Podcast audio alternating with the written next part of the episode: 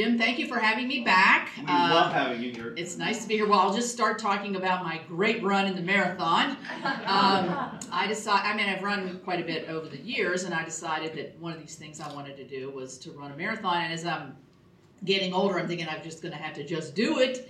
And uh, I literally ran myself into the ground because I hurt myself three weeks before training my knee.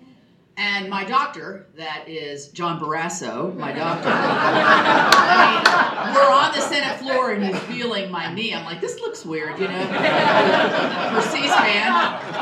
And uh, we uh, we decided it was a meniscus. I decided that, and and I said, what should I do? I really want to run this. I've been training. I don't know what to do. And he goes, if you can take the pain, you're not going to hurt yourself anymore. Just go out and do it. Well, along about mile 18, what was I thinking? I ran into my da- uh, my daughter came down to watch, and I had some family along the route. And if you remember that day, it was terrible weather, terrible weather. Did anybody else in the room run it or out that day because it was pouring rain and it was chilly?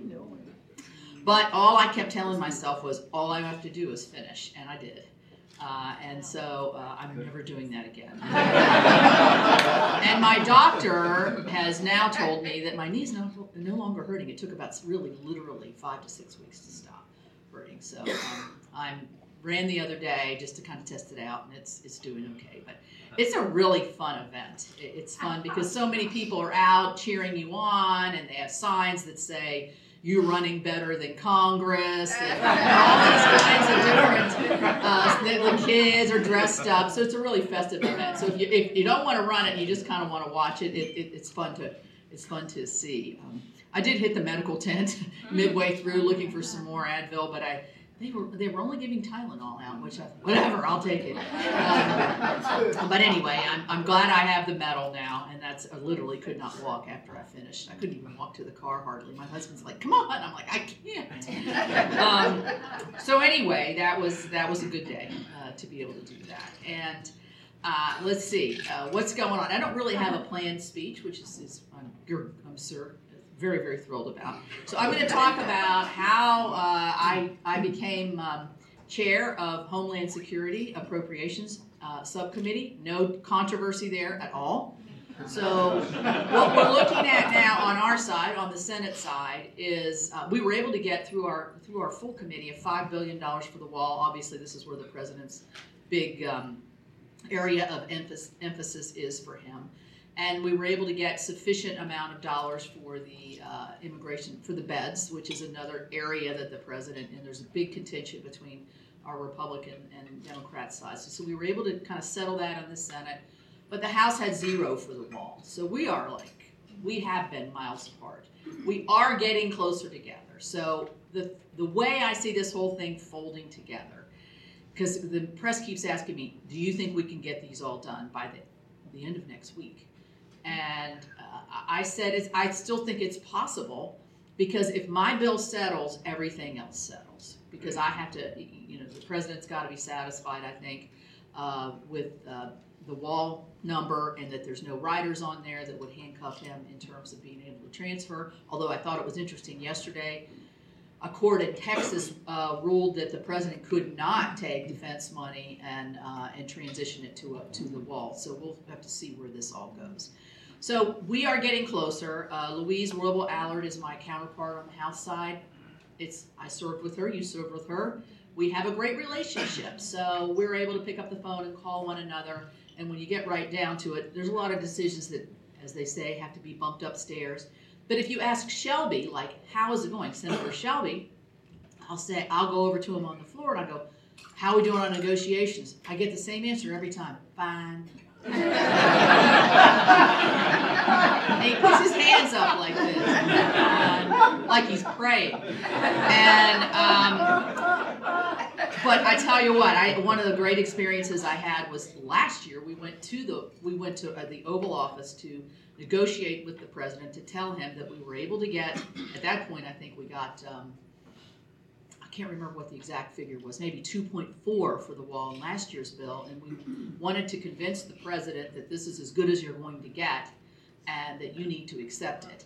And it was me and Shelby and um, Kirstjen Nielsen was the um, uh, Secretary of Homeland Security, she was there. Mulvaney was there. I'd never really been in a, you know, a pressing kind of meeting at, at in the Oval Office, and um, the president's sitting there, and, and I'm, I was this is I was going to get to observe um, Senator Shelby, and I'd never really been around him all that much to see what he does. You know, he's an old school guy.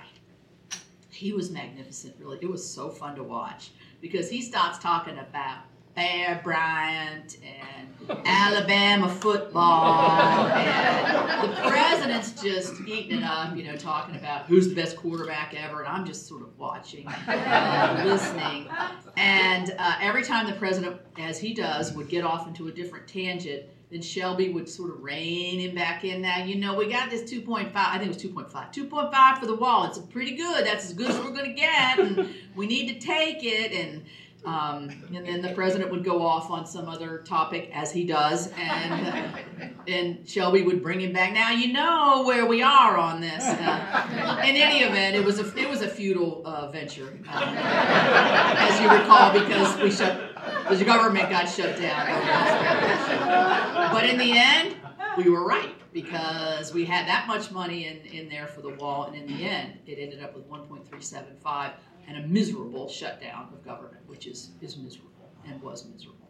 So anyway, we're back at it again, uh, and we're working with the president hand in glove, and also with our, our counterparts on the House side. So hopefully, I, I stand. I think the theory is there's going to be at least two bills, minibuses that'll go through, uh, and and we'll see if we can get that get that far. Like some of my counterparts on some of the other committees, chairmen are saying that their bills are pretty are pretty settled. There's a few little open items, but so we're closing in on it. So that's good news for uh, for our appropriations. And now it could all disintegrate, and we could end up into a continuing resolution until February. So that leads me to the next subject. The when the uh, Senator McConnell gave us our uh, schedules this year, which was just last week, we got a schedule for 11 months. There was nothing for January.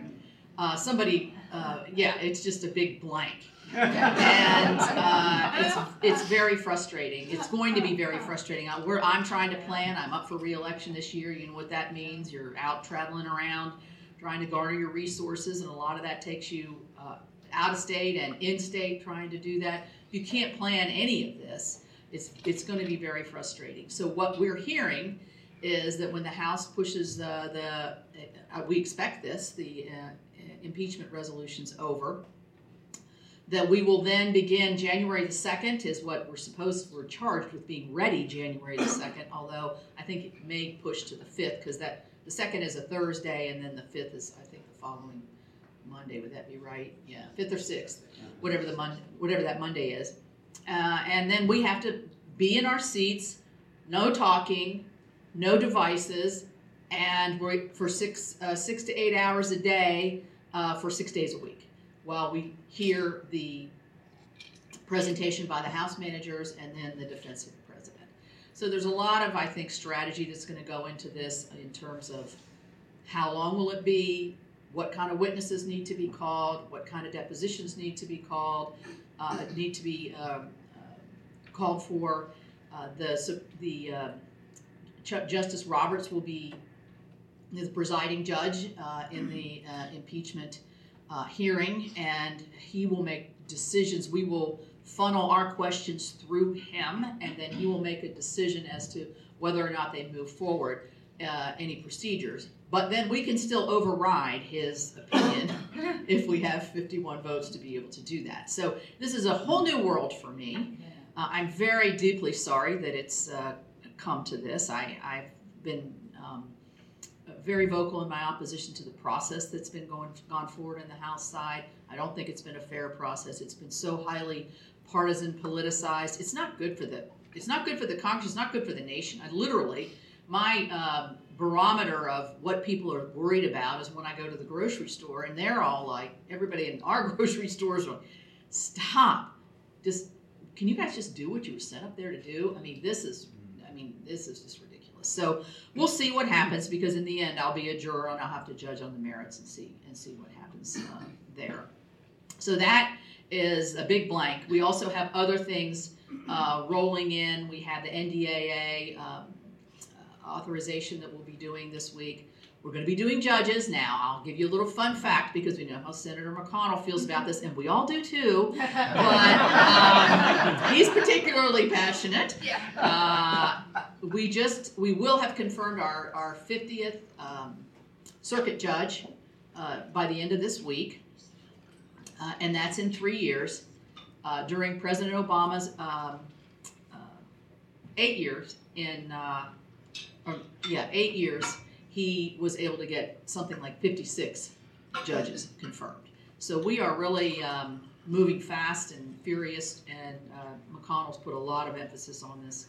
More people want to be legislating than passing judges and doing administrative work, but it is important work. The courts are important, and uh, he wants to wrap that successfully by the end of the year, and we've been very supportive of that. We met the new senator from Georgia yesterday. She came to our uh, lunch, and uh, we're so sorry to be losing probably one of the nicest, uh, most genuine uh, people I've ever met. Johnny Isakson is just beloved by everybody. Uh, he's really struggled uh, just moving. If you've seen him, it's, it's just difficult for him. So he's making the right decision. He had a back surgery last summer, I think really set him back. So he, we're going to miss him, but it's going to be great to have another Republican woman. And uh, Kelly, uh, we, will, we will welcome her to to our, into our midst, and uh, I look forward to having her with her business background, very successful. So with that, I'll just kind of open up to questions, and um, it's an honor for me to be. I do have one Donald Trump story I'll tell because you always want me to tell my funny stories. Yeah. Everything this morning has been great. so- One, one story. I flew to uh, West Virginia with the president. Uh, he can't bring his big plane because we don't have long enough runways or you go up the side of a mountain. But uh, we were on, and the, the normal protocol is the president will invite you into his little area uh, if, if he wants to talk to you. You've been on a plane, I'm sure, with the presidents, and it's sort of the same kind of thing. So, president had asked me if I wanted to come up and sit in his area. It was the day that Mueller testified in the, uh, so he's dictating his tweets. He was not tweeting himself, he was dictating. And the tweeter guy says, Mr. President, you're winning today. You don't need to be, you know, calling Nancy Pelosi names today. But, um, and, the, and the president's like, oh yeah. But anyway, um, as we were getting ready to land, the president goes and, uh, you know, looks in, in his restroom, looks in the mirror and stuff, you know, as, as we're going to land, and you know how they always take big pictures and TV and stuff as you get off. And then he comes out and he looks at me and he goes, Well, if you want to freshen up, you can use my bathroom. And I'm thinking to myself, does he think I need to freshen up? Number one. But number two, yeah, I want to see the president's bathroom. So I'm going to go in there. And so as I start heading in, he turns around and looks at me and he goes, Plenty of hairspray in there. I thought, okay, at least he has a sense of humor about all the hairspray. So anyway, with that, um, I interrupt. Thank you, Greg.